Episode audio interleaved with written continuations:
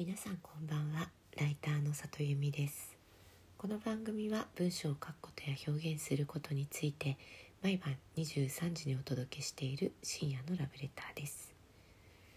今日ねこれからお話しすることはえっと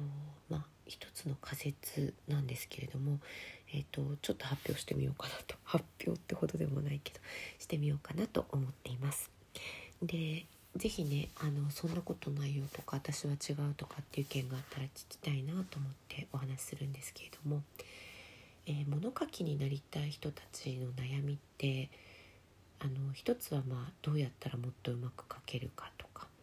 どんな風に書くともっと伝わるかってことがあると思うんです。で、まあ、世の中の文章本ってきっとそこにアプローチしてるものが多いんじゃないかなって思うんですけれども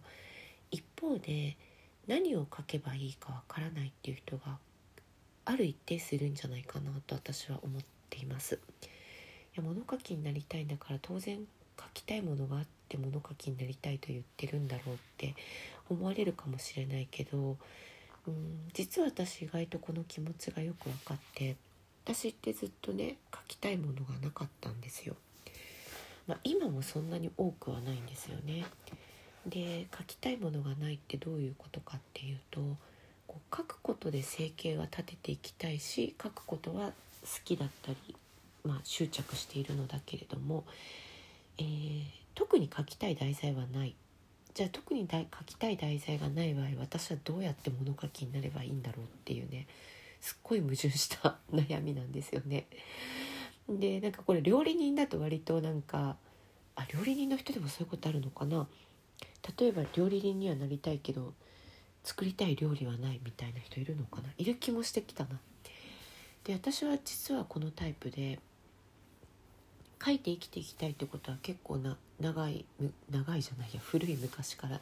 決めていたんですけれどもじゃあ何を書いて生きていきたいかっていうのは、まあ、正直つい最近まで決まってなくてというより今もあんまり決まってないんですよね。書きたい題材は特にないんです。でそれって変って思われるかもしれないけど実はそれでも意外とライターって仕事できたりして、まあ、先方からこれについて書いてくださいと言われるものを粛々と書いていくと。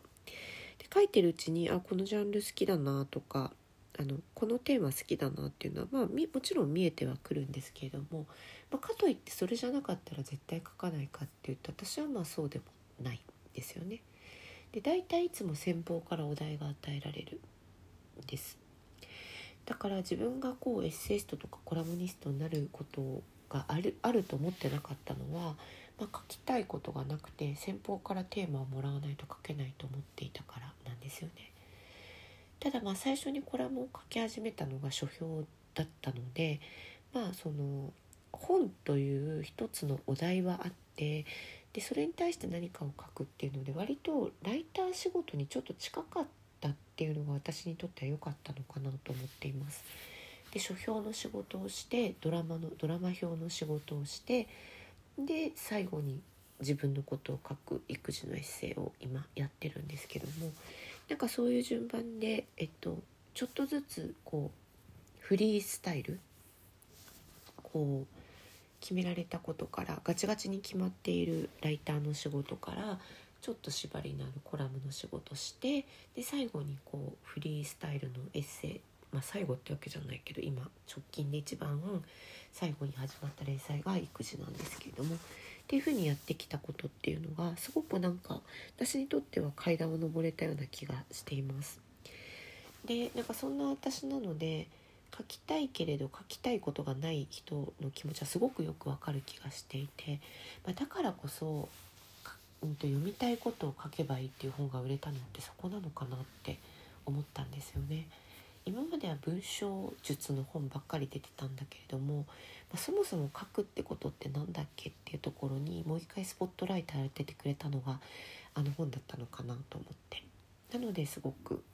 うん、売れたのかもしれないななんてことを今日思っていました。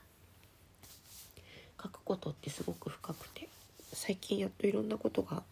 見えたり隠れたりしていて。で書いた後にあ私うまくなったな。去年よりうまくなったな。っ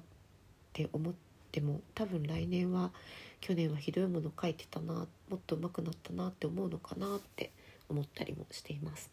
ただなんかこううまさっていうのは年々上がってく気がするんだけどこう書きたかった気持ちとかパッションみたいなものっていうのは意外と10年前も20年前もあってあの拙いなりにそこはすごい伝わってくる文章を20年前も書いてた時あるなとも思ったりします。えー、ちょっと,、えーと、取り留めのない話になりましたが実は今私が一番考えていることで、えー、そうこれこのテーマがちょっと一つすごく今大きなテーマとしてずっと考えてるのでまた話してみたいなと思います。今日も来てくださってりがとうございました。また明日も23時にお会いできたら嬉しいです。ライターの里由美でした。皆さんおやすみなさい。